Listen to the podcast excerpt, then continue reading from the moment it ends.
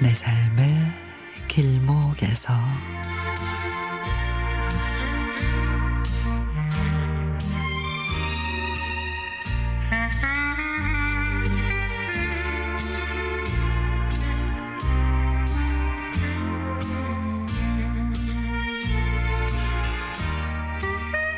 엄마 먹고 싶은 거 있으면 언제든지 말해. 내가 사줄게. 엄마 갖고 싶은 거 뭐 있으면 또 필요한 거 있으면 얘기해. 내가 다 사줄게. 엄마 엄마랑 어디 여행도 가고 그래야 되는데. 엄마 아프지 말고 건강하세요. 아빠랑 운동도 열심히 하고 알았지? 주말마다 또 가끔 시간 되면 집에 오는 우리 예쁜 딸.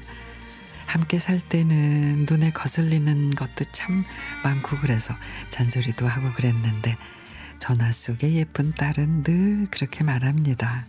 뭐든지 사주고 뭐든지 해준다고 말만 하라고. 근데 사실 우리 부모들 뭐가 먹고 싶다, 뭐 사와라, 뭐 갖고 싶다, 사줘라.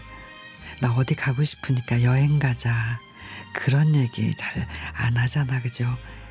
자식한테 괜히 부담 주는 것 같고 짐이 되는 것 같고 근데 제가 요즘에 가장 후회되는 게 요양원에 계셨던 우리 엄마하고 여행 한번 가본 적이 없다는 거예요.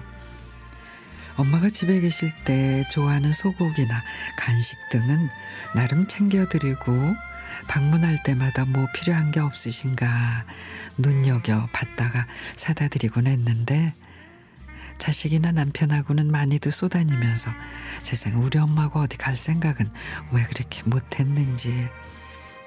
제가 정년 퇴직하고 이제 시간이 좀 있어 엄마 챙겨보려 하네. 엄마는 이미 제 곁에 안 계십니다. 옛말에 틀린 게 하나도 없죠. 철들어서 효도하려니 부모님이 곁에 안 계신다고. 그래서 그래서 제가 생각을 바꾸, 바꾸기로 했어요. 예쁜 딸, 너 집에 올 때 잠실역 앞에 있는 그 빵집 알지? 거기서 맛있는 그 빵 좀 사와. 있잖니? 내가 얼마 전에 쇼핑하다가 바바리 멋진 거 봤는데 내 생일 선물로 그 바바리 사주라. 우리 주말에 아빠랑 고성에 콘도 가서 1박 2일 머리 식히고 오자. 우리 딸 오히려 엄마가 뭐 사달라고 하니까 냉큼 사오고 그래서 또 엄마가 좋아하니까 저도 좋대네요. 근데 딸이 요즘에 연애를 하는 것 같아요.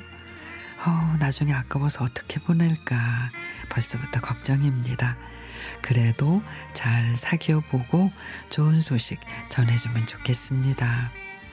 나도 친구들처럼 사회도 보고 싶고 예쁜 손녀도 보고 싶고 그렇거든요.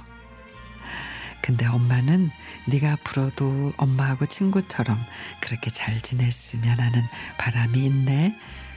언제나 내 곁에는 엄마 있다는 거 잊지 말고 무슨 일이라도 있으면 얘기해.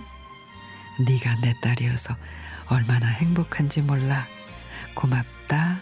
이쁘게 잘 커져서.